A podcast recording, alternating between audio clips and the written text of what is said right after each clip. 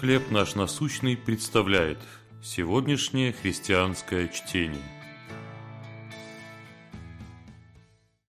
Святой Николай. Евангелие от Матфея, 1 глава, 23 стих. «Вот дева в чреве примет и родит сына, и нарекут ему имя Эммануил, что значит «с нами Бог». Человек, которого мы знаем как святого Николая, родился примерно в 270 году от Рождества Христова в богатой греческой семье.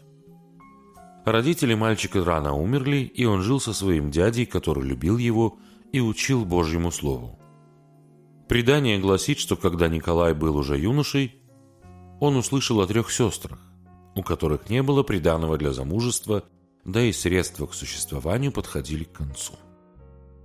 Следуя учению Христа, он подарил каждой сестре по кошельку золота из своего наследства.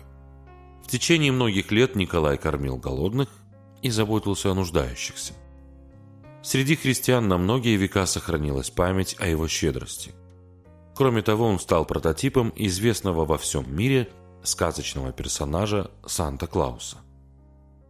Подарочная суета на Рождество может повредить празднику – но сама традиция дарить подарки связана с Николаем. Его щедрость проистекала из преданности Иисусу Христу. Николай знал, что Спаситель подарил нам лучший из всех возможных подарков – самого Бога. Имя Иммануил значит «с нами Бог». А еще он принес нам дар вечной жизни. В мире, где господствует смерть, он спас людей своих от грехов их. Если мы верим во Христа – в нас тоже проявляется его жертвенная щедрость.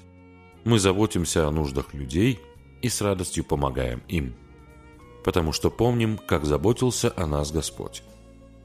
Рассказ о щедром Николае – это в первую очередь рассказ о щедром Боге. Как вы дарите подарки? Вынужденно или свободно и радостно? Как жизнь Христа влияет на ваши представления о щедрости? Боже, я хочу быть щедрым, но не всегда чувствую расположенность к этому. Помоги мне проявлять угодную Тебе щедрость.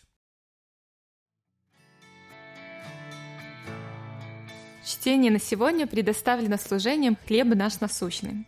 Еще больше материалов вы найдете у нас на сайте, в соцсетях и YouTube.